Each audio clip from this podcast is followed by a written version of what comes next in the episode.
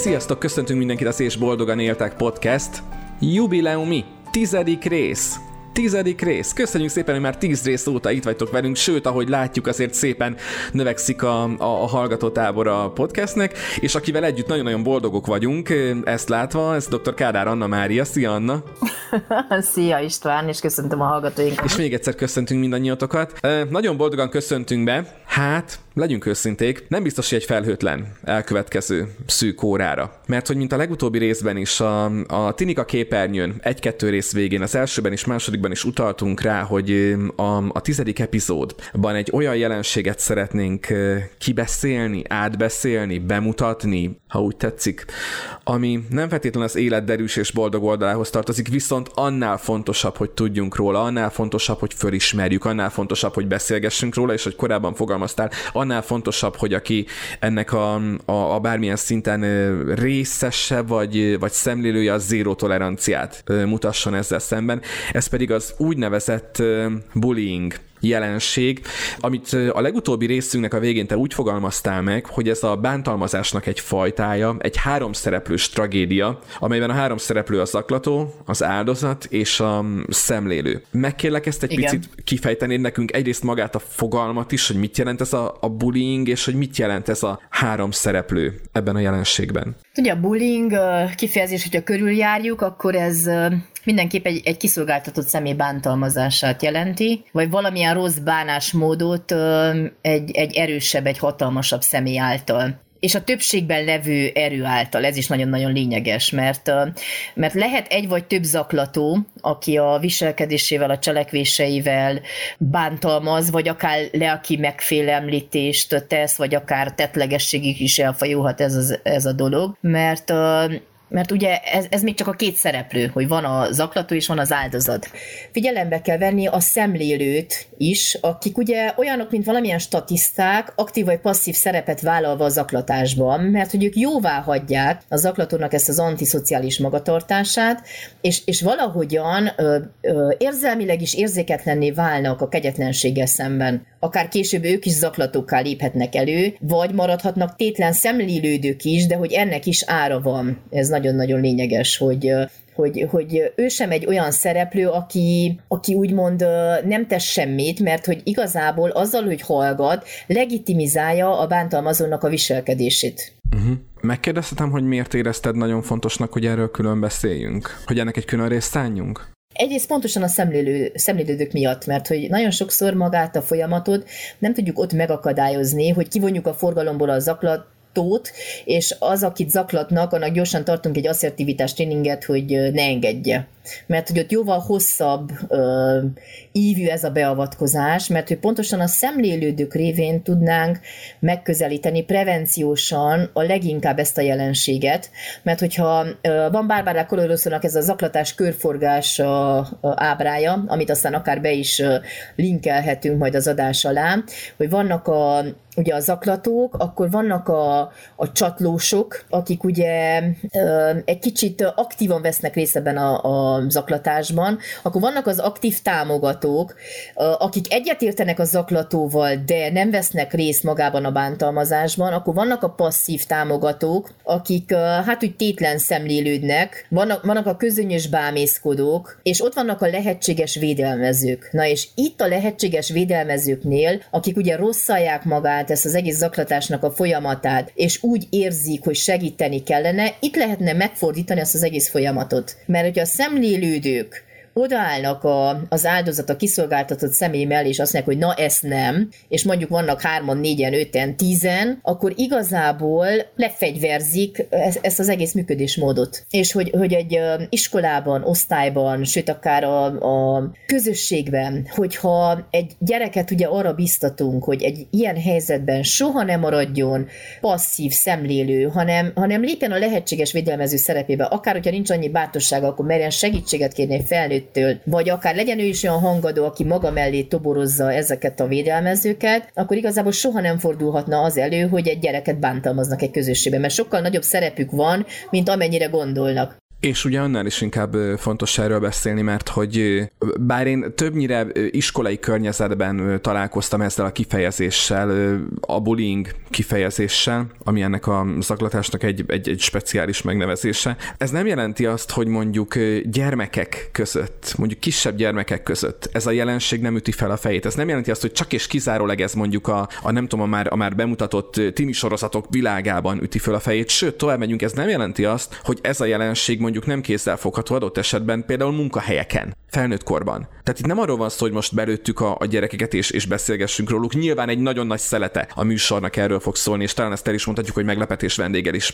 készültünk pont ezért a, az adás hátralévő részében, aki ebben nem konkrétan a bullyingben, hanem az iskola világában, a gyerekek világában nagyon kompetens, úgyhogy szeretettel várjuk majd a, a bekapcsolódását a beszélgetésbe. De hogy, de hogy ez egy, ez egy, ahogy mondtad, egy, egy mondhatjuk, hogy generációkon átívelő dolog. Tehát kisgyerekeknél is, gyerekeknél is, tiniknél is, felnőtteknél is, ez egy abszolút kézzelfogható jelenség, csak gondolom a szintek mások. A károkozás szintjei, a fenyegetés szintjei, és mondjuk ki, a lehetséges következmények szintjei. Pontosan. És hogy magának a beavatkozásnak a szintje is, mert igazából az érzékenyítés az pont az érzelmi intelligencia fejlesztését jelenti, hogy ezekben a helyzetekben ő tudjon együtt érezni az áldozattal, tehát hogy, hogy értse, hogy mi az, amint keresztül megy. Ez egy érzékenyítés, hogy én tudjam, lássam, megértsem annak a perspektívát, aki benne van a helyzetben. Persze bizonyos korig az egocentrikus gondolkodás, ameddig működik, és nem tudok ugye kilépni ebből a keretből, ott végül is ezt nem szándékosan teszem, hanem egyszerűen egyszerűen a gondolkodás sajátossága olyan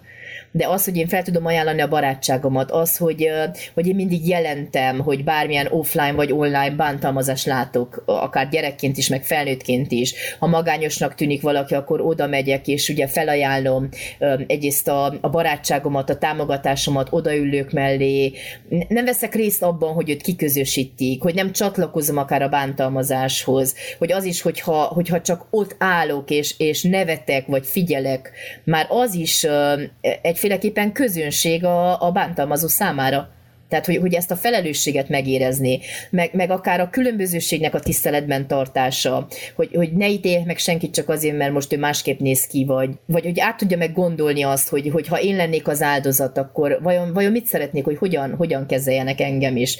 Meg, meg akár, hogy, hogy proaktívan tudjam bátorítani akár a barátaimat, akár a bálmészkodókat, hogy menjenek el a helyszínről, mert hogyha egy bántalmazónak nincs közönsége, akkor jóval kisebb eséllyel fog bántalmazni, ez nagyon lényeges lényeges. Nem azt jelenti, hogy egyáltalán nem, de kisebb az esély, mert neki pont azért kell az, hogy a másik senki legyen, hogy ő érezze magát valakinek, és ahhoz kell egy közönség. Az, az nem csak önmagának akarja bebizonyítani. Tehát ezért van az, hogy mondjuk például, ha vegyünk egy, egy fiktív főlet, egy iskolában mondjuk két gyerek között kitör egy verekedés, és a többi azt elkezdi videózni, meg, meg, meg elkezd szurkolni egyiknek másiknak, az a gyakorlatilag folyamatosan olajat tűnt a tűzre, táplálja ezt a, ezt a feszültséget, még akár a karatán kívül is, mert nyilván ez most bocs, de csak egy primitív hozzáállásból csinálja, nem azért, mert ő feltétlenül mondjuk meg akarja öletni azt a másikat, akivel verekszik az erősebb gyerek. Igen, mert, mert mindig azért bánt valaki valakit, másokat, mert lehetősége van rá.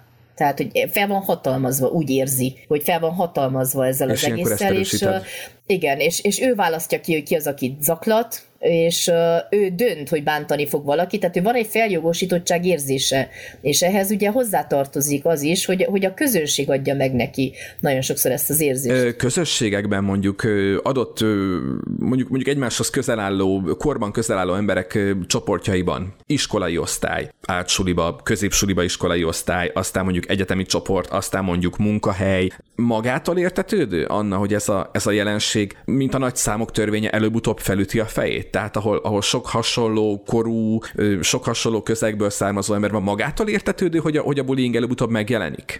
Hát attól függ, hogy, hogy maga a, az óvodapedagógus, a tanító milyen osztályközösséget alakított ki. Nagyon fontos a prevenció. Tehát én mindig erre helyezném a hangsúlyt, mert ha van egy olyan osztályközösség, ahol érzékenyítettem a gyerekeket, ahol van egy összefogás, ahol valahogy nem ezek a klikkek működnek, és egymást kibeszéljük. Jó, ez mindig felüti a fejét, mert a csoportképződésben mindig van viharzás. De hogyha ezt pedagógus jól kezelte már, egy-négy osztályban, mert ott van a prevenció első szintje. Ugye már a nagyobodáskor egy-négy osztály, és utána, a, hogy a következő szintre lépnek, mint egy megerősödött osztályközösség, akkor ott lehet olyan is, hogy ez nem fog előfordulni, mert, mert olyan, hogy a szemlélődők nem fogják engedni, ez az egész megtörténjen. Persze minden osztályközösségben van olyan gyerek, aki potenciális zaklatóvá válhat, aki szeret uralkodni mások fölött, vagy aki hajlamos kihasználni a társait, vagy, vagy akinek nehezére esik ez az empátia, hogy, hogy egyszerűen beleképzelje magát a mások helyzetébe, vagy, vagy olyan is lehet, aki akkor bántalmaz, amikor nem látják, vagy,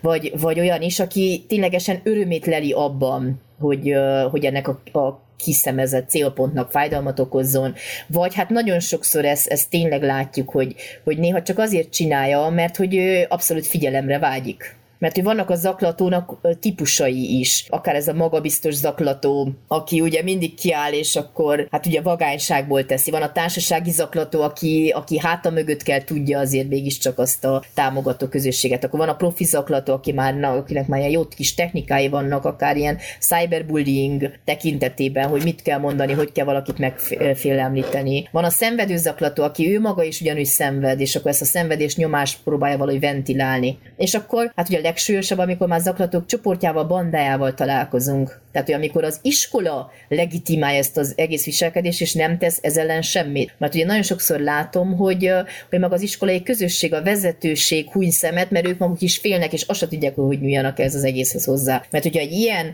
ott van egy iskolai közösségben, ezt már a legnehezebb kezelni. Mármint arról beszélsz, amikor már közösségi szinten van, tehát nem egy, egy, egy nem egy, egy, egy, nem egy, egy kirívó egyéni esetről beszélünk, hanem amikor azt mondod, hogy ez már egy, egy eszkalálódott dolog? Hogy van egy banda, Aha. aki az egész iskolát uh, félelembe tartja, és uh, tehát egyrészt ez a része, és, és amikor ugye vannak a vészjelek, egy-egy gyereknél, és akkor az, az senki nem veszi észre, mikor például egy gyerek elveszíti az érdeklődését az iskola iránt, vagy, vagy látja például a szülés akár, hogy szokatlan úton uh-huh. megy haza, vagy nagyon leromlik egy tanulmányi eredmény, vagy már nem vesz részt a programokban, uh-huh. vagy sokszor a gyerek éhes, mert ugye elveszik a pénzét, elveszik az ételét, vagy akár pénzt csenhet el a szüleitől, vagy bemegy a mosdóba, és gyorsan átöltözik, hogy ugye ne, ne lássák a bántalmazás nyomait rajta vagy ez a túl nagy ilyen érzelmi hullámvasút, ez a, ez a nagy elszomorodás, a nagy feldühödés, miután beszél valakivel, vagy elolvasott akár egy levelet, vagy, vagy akár amikor lenézően, vagy utálattal tud beszélni az osztálytársairól. Ezt, ezt látja egy osztályfőnök, tehát, hogy nincs olyan, hogy nem látod, mert ott, ott van az órod előtt. Tehát amikor például nem mesél a barátairól, vagy akár a napjáról, vagy hát hányszor szakadt a ruházata, sérülések vannak rajta, és akkor ilyen nagyon érdekesen magyarázza ki, hogy hát neki estem az iskola kapujának, vagy, vagy ö, pszichoszomatikus tünetei jelennek meg, hogy fáj a hassa, fáj a feje, pánikrohamai vannak, nem tud aludni, sokszor a, a, egy rajztanár észreveheti, hogy a, az alkotásaim megjelenik ez a nagyon súlyos szorongás, ez a zaklatott lelkiállapot, ez a, ez a leplezett agresszió, mert benne is ugye, ugye egy áldozatban elkezd felgyűlni az agresszió, és akkor ő is azt valahol ki kell szelepeltesse. Igen, és akkor ezt fontos elmondanunk a, az adásnak ezen a pontján, hogy nyilván e, e, e téma feldolgozásában azért kiemelten fogunk beszélni az iskolás korosztályról, mert ahogy Anna is mondta, a prevenció is itt kezdődik ennél a korosztálynál, illetőleg szerintem ez az életünknek talán az első olyan szakasza, ahol ez a fajta jelenség, hát persze, hogy az első olyan szakasza, hiszen innen megyünk ki az életbe, akár megközdési mechanizmusokat, akár életre szóló sebeket tud nekünk adni. Akár, akár egy életre szóló érzékenységet tud nekünk adni. Tehát, hogy nagyon-nagyon fontos, jól gondolom a, az iskolás időszakig gyakorlatilag az általános iskolától kezdve a, a, a, mondjuk a 18 éves korig, nem? Hogy, hogy mit látok ebből, hogy dolgozom ezt föl, hogy vesz ez engem körül. Igen, mert abból kell kiindulnunk, hogy egy áldozat miért nem számol be a zaklatásról. Tehát, hogy miért nem kér segítséget. Mert hogy gyakran szígyeli magát, hogy ő áldozattá vált, vagy akár félhet a megtorlástól, vagy akár azt is gondolja, és itt ez, ez már egy súlyos dolog, hogy úgy sem tudna vagy akarna segíteni rajta senki. És hogyha ez már egy, egy ilyen meggyőződésé válik, akkor egész életében végül is predestinálta magát az áldozat szerepre, mert hogy nem hiszi el, hogy, hogy ebből az egészből ki lehet jönni. Meg akár elhiheti azt, hogy a zaklatás a gyerekkor vele járulja. Ezt nagyon sokszor akár a pedagógus vagy a szülő is megerősítheti. Ó, hát fiam, hát velem is történtek ilyen dolgok, na most hát nem kell annyira szívedre venni. Amikor elkezdjük az érzéseit bagatel szocializálni, nem validáljuk azt, amit érez, tehát, hogy ez, ez tényleg egy súlyos következmény lehet egész felnőtt koráig, amikor persze mindig felül lehet írni ezeket a mintákat, de ez egy kőkemény kinkeserves munka, és sokkal könnyebb, hogyha akkor abban a helyzetben én pedagógusként, szülőként észreveszem, és konkrét lépéseket teszek annak érdekében, hogy ez az egész helyzet ne álljon többet elő, és segítek annak a gyereknek megküzdeni. Sőt, nekem még az jutott eszembe, amit talán konkrétan nem említettél, hogy mi van akkor, amikor az áldozat konkrétan elhiszi, hogy ő neki ezt kell kapnia, tehát hogy ő ezt érdemli, ő, ő ezt a fajta bánásmódot akár családon belül, akár a kortársakon belül, akár egy osztályon belül, akár egy közösségen belül teljesen joggal kapja, hogy őt megérdemli, hogy így kezeljék. Hát itt pont ez a lényeg, hogy ezt kell felülírni benne, mert hogy az zaklatás áldozatává bármilyen nemű, korú, testalkatú és bármilyen hátterű gyerek válhat. És, és számtalan oka lehet a zaklatásnak, vagy a fizikai megjelenés, vagy a fai hovatartozás, vagy egy mentális, vagy egy testi eltérés, vagy ugye maga az önértékelési, meg a kommunikációs zavarai, az, hogy szótlan, az, hogy nem vesz fel szemkontaktust. Ez mind nyuszika, rám nézel, az a baj, nem nézel rám, az a baj. Ugye sokszor ez a kéztördelés, vagy a gör görnyettestartás, a szemlesütés, ami, ami ugye valahogy determinálja ennek a gyereknek a kiszolgáltatottságát, és, és ugye felhívja magára a figyelmet, és a zaklatónak az érdeklődését. És pont azért, mert ugye a népszerűsége gyengébb, és az izoláció nő, ő ki van téve ennek az egész helyzetnek, tehát, hogy bármikor belekerülhet ebbe az egészbe, és hogyha elhiszi, hogy neki ez kijár, akkor pont ezért nem tud kitörni ebből az ördögi körből, és ezért nagyon fontos erről beszélni, hogy bármilyen eltérés, bármilyen nemet, korod, testalkatod, bármilyen fizikai, mentális képességeid vannak, tehát hogy ilyen nincs, hogy téged zaklatnak. Tehát, hogy nem, ezt nem engedhetjük meg, e- ezért ugye maga az iskola alapító okiratába is be lehetne írni, vagy akár egy ilyen szemléletben ezt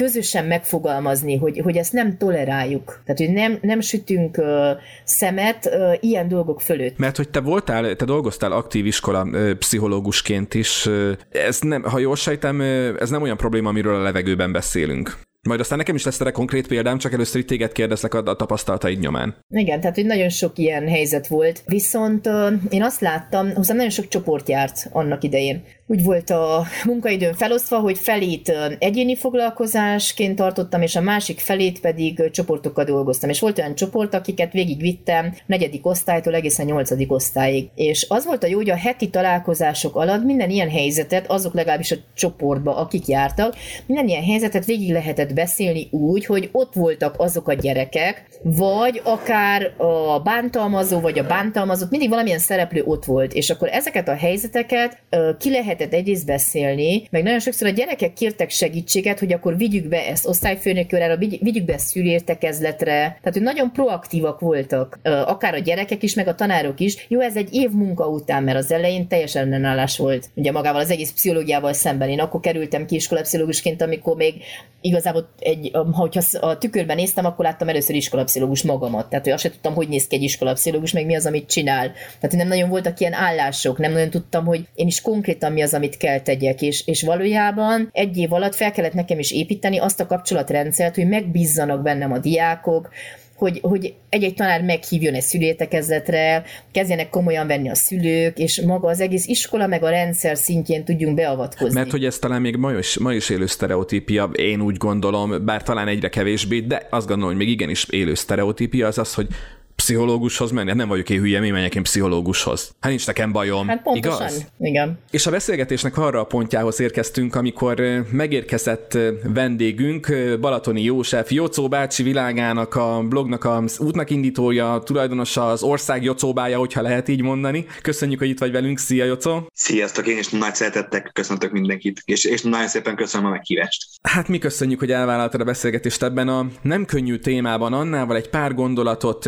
össze összegyűjtöttünk már erről a bizonyos bullying jelenségről, hogy általában mit is jelent a, a bullying, mit is jelent a zaklatás, és igazából ahhoz a részéhez érkeztünk, és ott csatlakoztál a beszélgetéshez, amikor az iskolára zoomoltunk rá, hogy mennyire baromira fontos, hogy lássuk azt, hogy milyen szerepe van az iskolának egy ilyen jelenség megjelenésében, eszkalálódásában, esetleg tragikus kimenetében, de ami még fontosabb, a megelőzésében. Előzetesen azt kérdezném tőled, hogy ha azt mondjuk, hogy, hogy bullying, akkor, akkor neked a sok éves pedagógiai pályádról mi mi ugrik be, milyen tapasztalat, milyen emlék, milyen, milyen gondolat, milyen helyzet, amikor ezt szembe kellett nézned? Egyrészt a gyerekkorom, tehát a saját gyerekkorom, én azt gondolom, csak akkor még nem így uh-huh. hívtuk, hogy bullying, hanem szekálásnak uh-huh. hívtuk, meg csúfolódásnak. Másrészt pedig az, ami viszont már pedagógusként, hogy, hogy ez egy folyamatosan jelenlévő történet. Tehát, hogy nem tudod a gyerekeket megóvni ettől, fel tudod őket készíteni erre, de teljesen megóvni nem lehet őket. Tehát én azt gondolom, hogy amit te is hangsúlyoztál, hogy a megelőzésre kell tenni a, az óriási fókuszt, és hogy,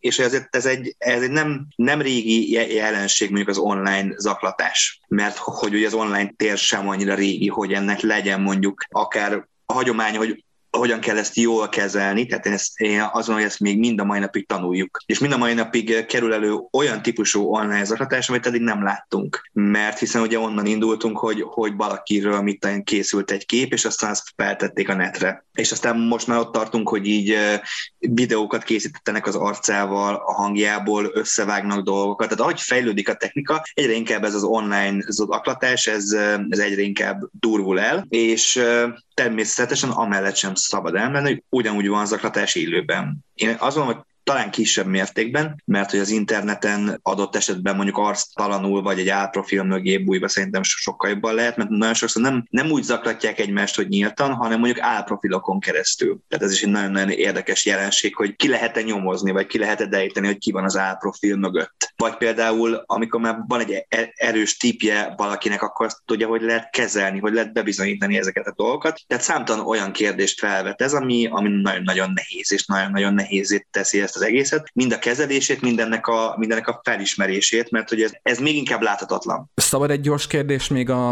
a mondandod elejére utalva? Azt mondod, a saját gyerekkorod. Persze, persze. mihez kapcsolódva a kérdés? Amikor azt mondom, hogy a bullyingról mi jut eszedbe, akkor azt mondod, hogy a saját gyerekkorod. De hát ezek szerint a mai napig vannak olyan meghatározó élmények, tapasztalások, amik, hogyha ezt mondom, hogy bullying, akkor, akkor rögtön beugrik. Persze, hát dadogós voltam, kövér és kitűnő tanuló. Na most ebből egy is elég ahhoz, hogy piszkáljanak, nem? Tehát, hogy, tehát én azt gondolom, hogy ebből egy is, egy is éppen e, elég ehhez. Természetesen ezt már nagyon-nagyon hosszú évek alatt feldolgoztam, meg pszichológus, mm-hmm. meg coach, meg, meg egyéb, de azért az emberben ez ott van. És Anna, figyelted, mennyire érdekes, hogy mit mondott Jocsa? Azt mondja, ezekből ez is elég, hogy piszkáljanak. Figyelted a kifejezést? Mintha magától értetődő lenne, hogy ez rendben van. Igen, tudok rezonálni erre, mert hogy én, én is jó tanuló voltam, meg szemüveges.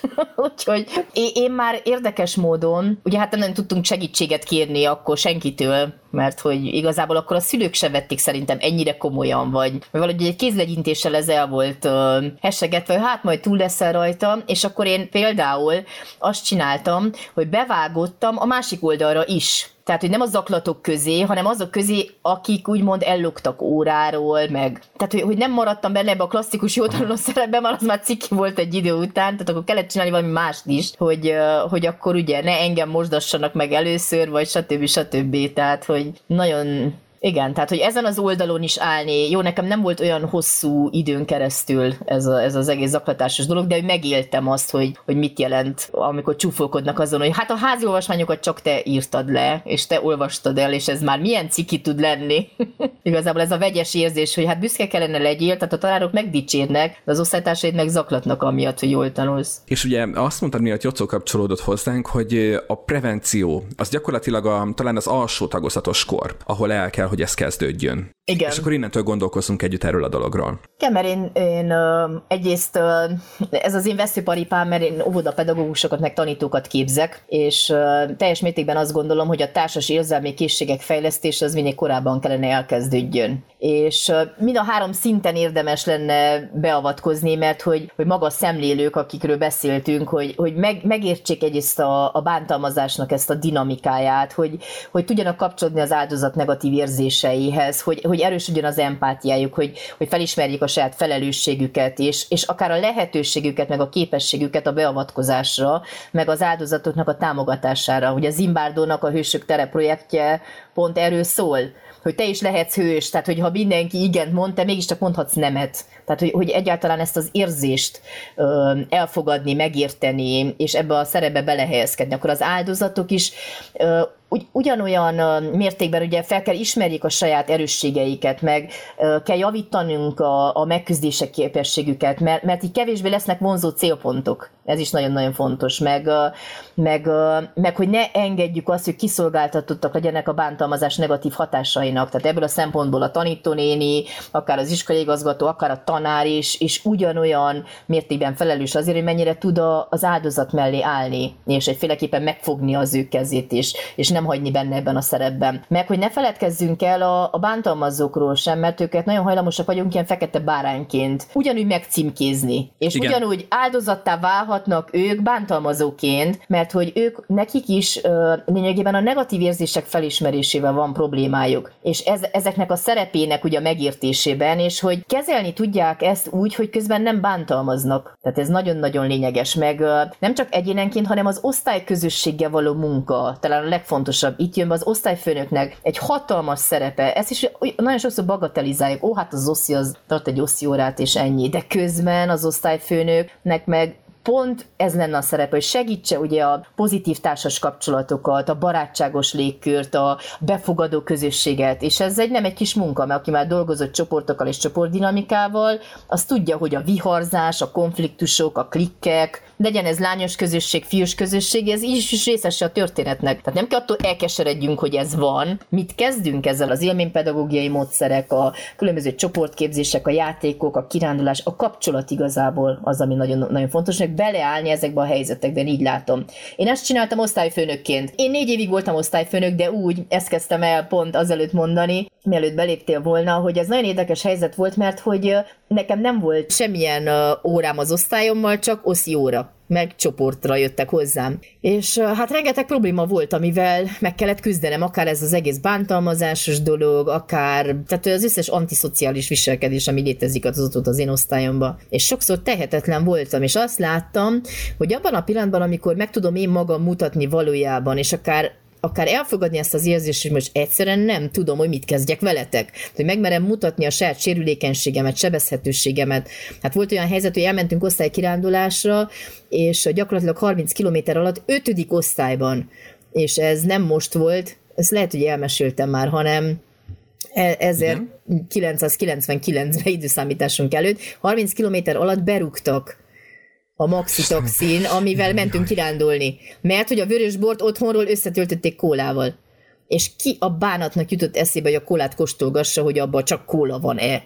Tehát, hogy eszembe se jutott 21 évesen, hogy én ilyeneket kellene csináljak. És hát nagyon sok konfliktusunk volt. Hogy egyrészt én is belementem ilyen dolgokba, hogy jaj, hát akkor nem mondjuk meg a szülőknek, mert ez csoporttitok, és akkor amikor a szülők megkérdezték, és Oszi, akkor mi volt azzal a borozással? És kiderült, uh-huh. hogy a gyerek azt mondta, hogy hát a, az Oszi férje kérte a bort és a szülő odaadta az 5 liter bort a gyereknek, mert az oszi férje kérte, szóval, meg hogy, meg hogy akár amikor bántalmazták azt a kislányt, volt egy ilyen műsor nálunk az egyik ilyen nagy DV csatornán, tehát hogy tényleg velünk minden megtörtént, ami megtörténhetett, hogy, tehát hogy az volt a címe, hogy szerelemből. És képzeld Aha. el, hogy valakinek nyilvánosan szerelmet valhattá, és akkor magas táb elment és elkísért, és akkor jött, mit tudom, Mariska néni szerelmet vallott Jóska bácsinak a nem tudom hol. De hogy kijönni Bukarestből Marosvásárhelyre, a 18-as általános iskolába, egész tévéstáb, mert az én osztályomban az egyik kislány szerelmes lett a vallásórán nem tudom kibe, és kiszedték a gyereket az én osztályomból, és elvitték a másik, oszt- a másik iskolának a másik osztályába, és bevonultak a nem tudom milyen órán, és lekamerázták, hogy a kislány ugye szerelmet val. Na gondold el, hogy milyen bántalmazás áldozata lett a kislány, Júj. és milyen a fiú, és hiába tiltották le a szülők, hogy nem mutassák ezt be, mert a, a gyereknek a jogai, meg stb. sérülnek, leadták a tévécsatornán. Utána mégis. Jézusom. Tehát ebből Aztán. akkora cirkusz lett, és akkora zaklatásos történetek, hogy azt, azt se tudtuk, hogy egyáltalán mit kezdjünk ezzel az egész helyzettel. Tehát, hogy volt, amit ott csinálni. Meg aztán nekem afférom a rendőrséggel, a kitört ablakkal. Tehát én azt mondtam, a négy év, amit én pszichológián végeztem, hát az kutyafüle volt amellett a tréning mellett, amit én négy év alatt kaptam a saját osztályomtól. De a legjobb tapasztalat. Tehát hogy most azt tudom mondani, hogy teljes szívemből hálás vagyok annak, hogy én ezeken ott mind végig mentem, mert másképp, hát az csak egy romantikus elképzelés, amit te a könyvekből olvasol Tehát ott volt a valóság. És olyan, mint Michelle Pfeiffernek a Veszélyes Kölykök című filmjében, körülbelül úgy éreztem magam, hogy amikor nem tudom, láttad azt a filmet, a egyik leggeniálisabb film szerintem. Igen. Én mindig igen, a diákokkal igen, meg szoktam nézetni, mert amikor lekevedd a kis kosztümödet, tedd félre az asszertivitásról szóló könyvet, és állj bele a történetbe. Másképp nem lehet, ha nem állsz bele pedagógusként, osztályfőnökként, igazgatóként. És teljes mértékben azt láttam, hogy, hogy rengetegszer Persze a kiégés miatt, meg amúgy is van mindenkinek elég baja, hogy nehéz érzelmileg elköteleződni. Én írtam a tanárokat, írtam az osztályfőnököket is, hogy a mindenbe beleállsz, elfogysz egy idő után a rengeteg papírmunka, rengeteg plusz óra, rengeteg feladat mellett. Ez, ez tényleg egy irracionális kérés, hogy ezt is meg kell tedd, de nem teheted meg azt, hogy nem teszed meg. Tehát ez is egy nagy parancs igazából önmagad fele, és hogy nem, nem úgy ad szemet, mert te is szemlélődővé válsz, és részese leszel a folyamatnak. Viszont ugye adott egy közösség, nyilván egy közösségnek van egyfajta egyfajta dinamikája, nyilván egy közösségnek van egyfajta hierarchiája, és mi tört, ugye akkor baromi veszélyes ez a dolog, amikor mondjuk egy ilyen jelenség, mondjuk egy ilyen, nevezük szekálásnak, hogy nem mindig a bullyinget, még ilyen szekálós, bántó jelenség a közösség dinamikájának a részét képezi. Tehát, hogy, hogy el, ez, hogy mondjam, úgy, úgy nem egy ki, kirívó eset lesz, látom, hogy nagyon bólogasz, tehát, hogy pontosan érted, hogy mire gondolok, hogy ez nem egy kirívó eset lesz, hanem a része lesz annak, hogy mondjuk egy kis közösség az a, a működik, hogy, hogy, hogy szemet hújnak sokan fölötte, hogy hát igen, ő az, akit piszkál, csinálnak, addig sem engem, igaz? Ugye van ez a fajta hozzás, addig se engem. Ö, akkor én nem bántom, mert ennél azért szociálisan érzékenyebb vagyok, de azért nem is emelem föl azt van, mert akkor a végén még én leszek a loser, akkor mi lesz, hogyha rám szállnak, és, és, és közben meg amellett, hogy legitimizálva van ez a fajta működés, ami nem lenne szabad, hogy megtörténjen, gyakorlatilag ugye ez, ez ahogy megy előre, úgy eszkalálódik, és mert általában a, mondjuk egy, egy zaklató, egy csoporton belüli zaklatás, vagy, vagy két ember közötti ilyen viszony nagyon ritkán áll meg egy szinten, nem? Tehát egy idő után, ha, ha valaki ennek az áldozatába válik, akkor a, a, a zaklatónak mindig több és több kell, nem? Tehát nem elég, hogy mindig egy Persze. picit megbögdösöm a vállát. Egy idő után már akkor egy kicsit megcsapom, ha megcsaptam, akkor idő után jobban odasózok, aztán meg is rúgom, nem? Tehát, hogy jó úton vagyok a gondolatiságát tekintve ennek a dolognak? Persze, mert, mert igazából ez, ez annyira beszivárog a, az osztályközösségek, meg az egész iskola életébe, hogy az, amit én naponta tapasztalok és, tapasztalok és látok, ez valahogy a normalitás részévé válik. Tehát, hogy én felcímkézem, hogy hát ez mindig ilyen volt, ilyen lesz, nincs amit tenni, és hogy valóban nem veszélytelen a szemlélődőből valahogy ez a védelmező szerepet felvállalni, gondoljunk csak az Osztály című filmre, a Youtube-on is végig lehet nézni, ahol ugye egy gyerek áll a bántalmazott mellé, és igazából ketten válnak bántalmazottá. Tehát, hogyha csak egy teszi meg ezt a lépést, és az egész közösség egy lépést hátra tesz, akkor igazából te is bekerültél ebbe a körbe, amikor téged is ugyanúgy fognak bántalmazni. Tehát, hogy nagyon nagy a felelőssége annak az első embernek, aki odalép, és, az, és ezt nem, és az összes többinek, aki megmeri tenni utána ezt a lépést, mert ha nem, akkor ő is ugyanúgy egyedül maradt. És akkor ki lesz ez az első, aki mégiscsak beugrik ide a, a tigris karmai közé, ha úgy vesszük? Jocóvá, osztályfőnök felelőssége. Én az oldaladon nagyon-nagyon sokszor láttam különböző posztokat az osztályadról, hogy, és emlékszem, amikor beszélgettünk, hogy te a digitális oktatás alatt is nagyon-nagyon nagy hangsúlyt próbáltál fektetni arra, hogy mondtad, úristen, mit meséltél? Online palacsintát sütöttetek, reggelit csináltatok, karácsonyi reggelit csináltatok, ha jól emlékszem, online. Nem tudom hányféle kamerával, tehát hogy, hogy te nagyon próbálsz arra figyelni, hogy ha osztályfőnök vagy, akkor te tényleg osztályfőnök legyél, ne adminisztrátor, ne a tanár, aki mit én kiosztja az ellenőrzőt, hanem tényleg osztályfőnök legyél. Na mit tesz az az osztályfőnök, amikor ilyen helyzettel szembesül. Anna mesélt egy-két sztorit. Én egy kicsit Annához visszacsatolva, vagy abszolút egyezetek abban, hogy ezt minél korábban el kell kezdeni. Tehát, hogy én már akár, akár már az óvodában is elkezdeném ezeket a fajta érzelem felismerés, érzelem kinyilvánítás ö, dolgokat. Másrészt meg ugye, amire nagyon kevés hangsúlyt fektetünk, vagy leginkább a büntetést, ugye az a, az a bántalmazóra, holott, hogy ahogy Ancsa is mondta, ott is vele is kell foglalkozni, mert nagyon sok esetben kiderül, hogy a bántalmazó az, az valahol máshol áldozat. Akár egy edzés környezetben, akár otthon, és ezt a fajta megoldási módszert, vagy ezt a fajta kompenzációt tolja rá mondjuk a másikra. És szerintem itt van nagyon fontos felelősség egy osztályfőnöknek, hogy ilyenkor szerintem a büntetés az a lehető legrosszabb megoldás, mert persze kezelni kell a helyzetet, de én azt gondolom, hogy egy ilyen mediációs beszélgetés mindenkivel külön-külön, aztán együtt, aztán utána akár a szülőkkel is beszélve, azt szerintem sokkal többet ér, mint hogy ha azt mondom, hogy, hogy akkor te most kapsz egy igazgatói intőt, és ezzel elban intézem, mert ezzel nincs elintézve a probléma. Én osztályfőnökként mindig figyelek arra, hogy a konfliktus van gyerekek között, legyen ez bármilyen konfliktus, akár egy szerelmi konfliktus, egy féltékenység, egy bármi, én leültetem őket. Uh-huh. Egyrészt leülök belük egyesével, elmondhatják, hogy mi mit gondolnak, és aztán utána le, leültetem őket magamhoz, és végigbeszéljük együtt, és elmondhatják, és előre lefektetjük ennek a, ennek a szakmájait. Tehát az hogy, az, hogy, az, hogy meghallgatjuk egymást, az, hogy nem támadunk, az, hogy tiszteletben tartjuk egymásnak a véleményét, meg, megvárjuk, amíg befejezi, utána reagálunk. Tehát tényleg egy ilyen mediációs beszélgetés. Amire aztán még nagyon hangsúlyt fektetek, az a prevenció, tehát tényleg egyfajta megelőzés. Vannak olyan videók, amiket lehet elemezni például, hogy a, a momentán társulat készített nagyon sok ilyen témájú, ilyen rövidebb videókat, vagy akár ugye Anik Vujcsicsnak vannak ilyen, ilyen rövidebb megszólalásai, amiket szerintem érdemes levetíteni, átbeszélni, és ezáltal egyfajta megelőzés. Aztán szerintem, ami nagyon fontos az ilyen szituációkban, azok a különféle drámajátékok. Éppen azt szoktam alkalmazni, mert hogy, mert hogy nagyon sokszor erről direktbe nem lehet beszélni, vagy nem is kell beszélni, tehát, tehát nem úgy megy be az ember, hogy hallottam, hogy tegnap az XY-ről készítettek egy képet, ennyi benye, uh-huh, uh-huh. hanem mondjuk bevinni vinni egy olyan drámajátékot, amiben tudod azt, hogy ki, ki volt a főkolompos ebben, és mondjuk őt tenni véletlenül olyan szerepbe, amivel átérzi a másiknak a helyzetét. Őt tenni az áldozatnak a szerepébe. Aha. Vagy például észrevétlenül az áldozatot, meg a zaklató, vagy a, a, a bántalmazót, azt, azt, azt párba rakni, és együtt dolgoztatni őket az ügyben, hogy egy problémát meg kell oldaniuk. Vagy mondjuk őket párba tenni úgy, hogy a másikat tenni az irányító szerepbe. Tehát tehát rengetegféle lehetőség Aha. van erre, Aha. amikor észrevétlen persze ott pedagógusként nagyon ott kell lenni, és nagyon oda kell figyelni arra, hogy mi történik, figyelni a dinamikára.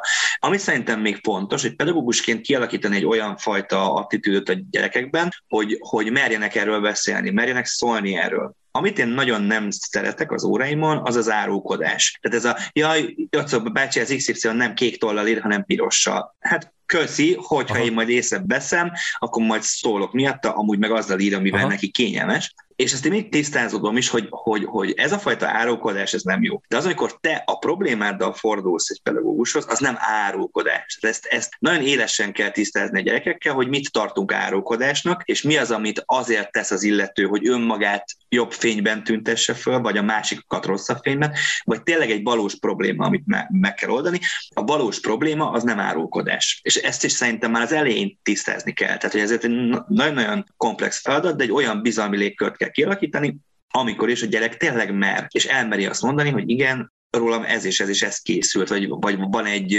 messenger csoport, amiből engem kihagytak, és ott szítítnak egyfolytában, mert XY elmondta nekem, tehát ennek rengetegféle dolga lehet. De egy brutálisan fontos kulcs szó, így a történetek között gyakorlatilag megbújva, de egy brutálisan fontos kulcs szó elhangzott itt, a bizalmi légkör kialakítása. Tehát, hogy ugye nagyon-nagyon sokszor, aki ilyen helyzetben van, az els, a nulladik lépés, hogy kihez forduljak, kiben merjek megbízni annyira, hogy elmerjem neki mondani mondani. Igen, abszolút. A, abszolút, és ezt nem, nem lehet egyik pillanatról a másikra elérni. Ezt nem akkor kell elérni vagy kivívni, amikor baj van. Uh-huh. Hogy azt mondani, hogy hú, hát megbízhatsz bennem. Ez a nulladik pillanattól kezdve osztályfőnökként és osztályközösségként, mert, mert ezt egyedül nem megy, tehát ehhez kell az osztály is. Na a nulladik pillanattól kezdve szépen lassan építeni kell, és meglátják azt, hogy, hogy bármivel oda jöhetnek, tehát akár, akár mondjuk női problémákkal, szerelmi problémákkal, és ha, ha ilyenkor nem hajtod őket el, hanem meghallgatod és próbálsz neki segíteni, akkor eléred azt, hogy más problémával is. És ez nem azt jelenti, hogy mondjuk mellé állsz, mert hogy ha mondjuk jön a szüleivel kapcsolatos problémával, akkor meghallgatod, de lehet, hogy rávilágítasz egy teljesen más oldalra, hogy mondjuk a szülő azért teszi ezt, mert aggódik, mert pélti őt. Ő nem bántani akarja azzal, hogy e- eltiltja XY-tól, hanem lehet, hogy nem ismeri őt és félti tőle. Tehát, hogy, hogy itt nagyon-nagyon, nagyon-nagyon sok mindent kell számításba benni, és nagyon-nagyon szerintem az a pontos, hogy nyitottnak kell lenni. Ez a, ezt úgy tudtam megfogalmazni, ez az őszinte odafordulás a gyerekek felé. Mert azt érzik, tehát azt tudja, hogy, hogy veled lehet őszinte, neked elmondhatja, mert hogy, mert hogy te mindent meg fogsz tenni azért, hogy vagy segítsél, vagy átlendítsd ezen, és szerintem ami fontos, hogy ne áruljuk el a gyereket. Mert nagyon sokszor van olyan, hogy jön egy problémával, az osztályfőnök meghallgatja, és azonnal felhívja a szülőt. Egy, egy olyan problémával, amivel azt Aha. gondolom, hogy nem feltétlenül kell a szülőhöz fordulni. És onnantól kezdve a gyerek elárulva érzi magát. Ő azt érzi, hogy hozzád fordult egy problémával, és te azonnal az ő szüleihez mentél. Tehát vannak, igen, tehát szerintem azon a pedagógusként az emberben van annyi józanész, meg, meg empátia, tudja ezt mérlegelni, hogy mi az a pont, amikor igenis a szülőhöz kell fordulni, de én ilyenkor mindig meg is mondom a gyereknek, hogy figyelj, erről, erről beszélni Aha. kell a szülővel. Tehát, hogy tudja mert róla. ha utólag derül ki, az is egyfajta árulásnak él, élheti meg a gyerek, és hát azért valljuk be, azért a kamaszok nagyon-nagyon szenzitívek, és nagyon-nagyon könnyen megbántódnak, és nagyon könnyen félreértik ezeket a dolgokat, de, de ha te őszintén kommunikálsz, baj, azt mondják, hogy figyelj, ezt el kell mondanunk anyának, hívjuk be, üljünk le, itt leszek melletted, de mondd el neki, mert elmondhatod neki. Mert hogyha ha adott esetben baj van ebből, akkor azért vagyok itt, hogy ezt itt tompítsam és segítsek ebben. Tehát, hogy én, én ezt nagyjából így képzelem el ezt a fajta, ezt a fajta megoldást, de hát ahány probléma, annyiféle me- megoldás, és hát mindig azt gondoljuk pedagógusként, hogy annak kell, hogy a pedagógusokkal foglalkozó emberként, hogy, hogy már tényleg mindent láttunk és aztán az élet pedig bebizonyítja, hogy nem. Tehát vannak olyan helyzetek, akár egy képzésen, akár egy tanórán, amikor, amikor rájössz, hogy atya úristen, ezt álmomban nem gondoltam, hogy ez így, ez a szituáció megtörténik. Mert hogy ugye erről nem beszéltünk még, már pedig ugye ennek a témának egy nagyon-nagyon fontos vetülete, ugye a, a, ha a prevencióról ennyi szó volt, akkor igazából szembesülünk azzal is, hogy mi lehet a legsúlyosabb végkimenete ennek. Nem kell olyan messzire menni, 2021. szeptember, Magyarország. Tisza Gábornak talán emlékeztek az esetére. 16 éves fiú volt egy 16 éves fiú, aki gyakorlatilag a, amennyire én tudom, amennyire utána olvastam, egy az egyben ennek a jelenségnek lett az áldozat. Ennek a jelenségnek a nem megfelelően kezelt formájának lett az áldozata csak hogy legyen a... Látom hogy ott szó, hogy kicsit úgy, úgy ingatod hát, a fejed. sokkal mi, tehát hogy ő egy, ő, tehát ahogy én utána jártam, meg kérdezgettem meg, és nagyon felzakatott, Igen. ott azért, ott azért ugye az is volt, hogy ő egy, ő egy érzékeny művész lelkű srác volt, és egy olyan közegbe került, valamit kompenzálandó, és most akkor szerintem ezt érti, aki akarja. Igen, tehát erről beszélnünk kell, hogy van van a diákok között sajnos öngyilkosság, és én azt gondolom, hogy nem mindegyikből lesz hír, sőt, a 70-es években a világ vezetői voltunk az öngyilkosságok terén, vagy a Kádár korszak és az alkoholizmus és a, és a szovjet tömre repedezése, és ez, és ez valahol megjelenik, ezt visszük tovább, vagy ugye elég arra gondolni, hogy amikor ugye Steres Rezsőnek a Szomorú Vasárnap című száma megjelent. Tehát, hogy... Meg a 13 okon volt film után, és ugyanezt a jelenséget uh, írták le. Nem véletlen az, hogy mondjuk én például nagyon sokat beszélek, hogy írok az én életemnek a traumáiról, a szeretteim elvesztéséről, a vállásomról, és a többi, és a többi, és a többi. Hogy lássák a gyerekek, hogy mindig van kiút és mindig fel lehet állni arról a rohadt padlóról, és le kell menni a padlóra. Persze ezek a történések mindig is ott voltak az életünkben, de azért mégsem látjuk azt, hogy most a fél világ öngyilkos lett, mert meghallgatta a Szomorú Vasárnap című számot, vagy megnézte a 13 okon uh-huh. volt sorozatot, vagy pont a Romeo és Julia színdarabot nézte végig, mert hogy Máté Gábor pont erről beszél, hogy maga a trauma is nem ott kezdődik, amikor megtörténik veled az a traumatikus esemény, vagy bármilyen zaklatásnak az áldozata leszel, hanem hogy elvesződik a kapcsolat egy számodra olyan személlyel, akivel megbízhatsz. Na, az az elsődleges része, és a családban kezdődik ez az egész történet. Meg ugye én azt is el szoktam mondani a mesében, ugye a nagy tesó is te vagy, a középső is, a kicsi is. Tehát, hogy neked nem tudom hányszor el kell bukni ahhoz, hogy majd a kicsi királyfi legyél, akinek sikerül. Tehát az is a történetünk része, mert ugye a boldogságos részben majd akár ezt a témát is érinteni fogjuk, hogy az is milyen irracionális elvárás, hogy nekem ez kijár, hát nekem mindig jól kell történjen minden, és nekem csak a siker jár ki, és hát a fuck up night-os típusú ugye, esemény sorozaton mennyire felszabadító, mikor szülőként, HR-esként valaki elmondja a legnagyobb bukásának a sztoriát, és abból tanul a legtöbbet, nem abból, amikor olyan nagyon kiegyensúlyozott volt, mert hát az megy fél, félkézből. De az, amikor ő, ő magának is kell gondolkodni, hogy most a padlóról ennetszere hogy álljak fel, és azt se tudom, hogy honnan kapirgáljam össze magam, na onnan lesz a fejlődés. Ott kezdődik a fejlődés, és ezek mind a tanuló utak, tehát ez nem lehet megúszni senkinek. Én még órákig tudnálak hallgatni teket, így hátradőlnék, és hallgatnám, hogy beszélgettek, de ez a legjobb a világon, komolyan. Viszont az adásidőnknek a, a vége felé járunk, úgyhogy Balatoni József Jocóvának nagyon-nagyon szépen köszönjük, hogy itt voltál velünk, és, és bekapcsolódtál ebbe a beszélgetésbe. Sikerült itt is valamilyen pozitív fölhanggal zárnunk, aminek nagyon-nagyon-nagyon örülök, és rengeteg maradandó gondolat hangzott el benne. Köszönjük még egyszer, Jocóvá, hogy itt voltál. Köszönöm a meghívást, neked Annett és órákig tudnám hallgatni. Ha pedig órákig hallgatás. Ha nem is órákig, de több mint egy órán át lehet ugyanezt a részt hallgatni, ugye a patreon.com per és boldogan éltek felületen, hogyha támogatónká váltok, amit ezúton is nagyon-nagyon szépen köszönjük, hogyha valaki megteszi. Azért is érdekes ez, mert a legutóbbi rész visszhangja is az volt, ugye a Tinika képernyőn egy-kettő részről beszélünk, hogy tök jó lett volna még hallgatni, meg hogyha egy-egy témát részletesebben kibeszéltek erre. Ugye van mód a Patreonos adásokban, ugye általában több mint egy órán át beszéljük, vagy járjuk körül egy témát. Ebben a témában is jócskán van még patron, hiszen a bővített részben többek között megkérdeztük Jocó bácsitól azt is, hogy a mostani tizenévesek körében valóban a cyberbullying az egyik legkomolyabb kihívás, amivel a velük foglalkozó pedagógusoknak szembe kell néznie. Erre egyébként meglepő választ kaptunk, ő cáfolta ezt is, egészen más jelenséget nevezett meg. Aztán beszéltünk még arról is, hogy a háborús fenyegetettséggel hogyan lehet segíteni a gyerekeket szembenézni az iskolában, miben más ez, mint az annó Covid okozta bizonytalanság, amikor bejött a képbe, illetve saját Covid élményekről is beszélt, mert hogy nem olyan régen gyógyult föl a betegségből, és hogy, hogy ennek a, az utórezgései hogyan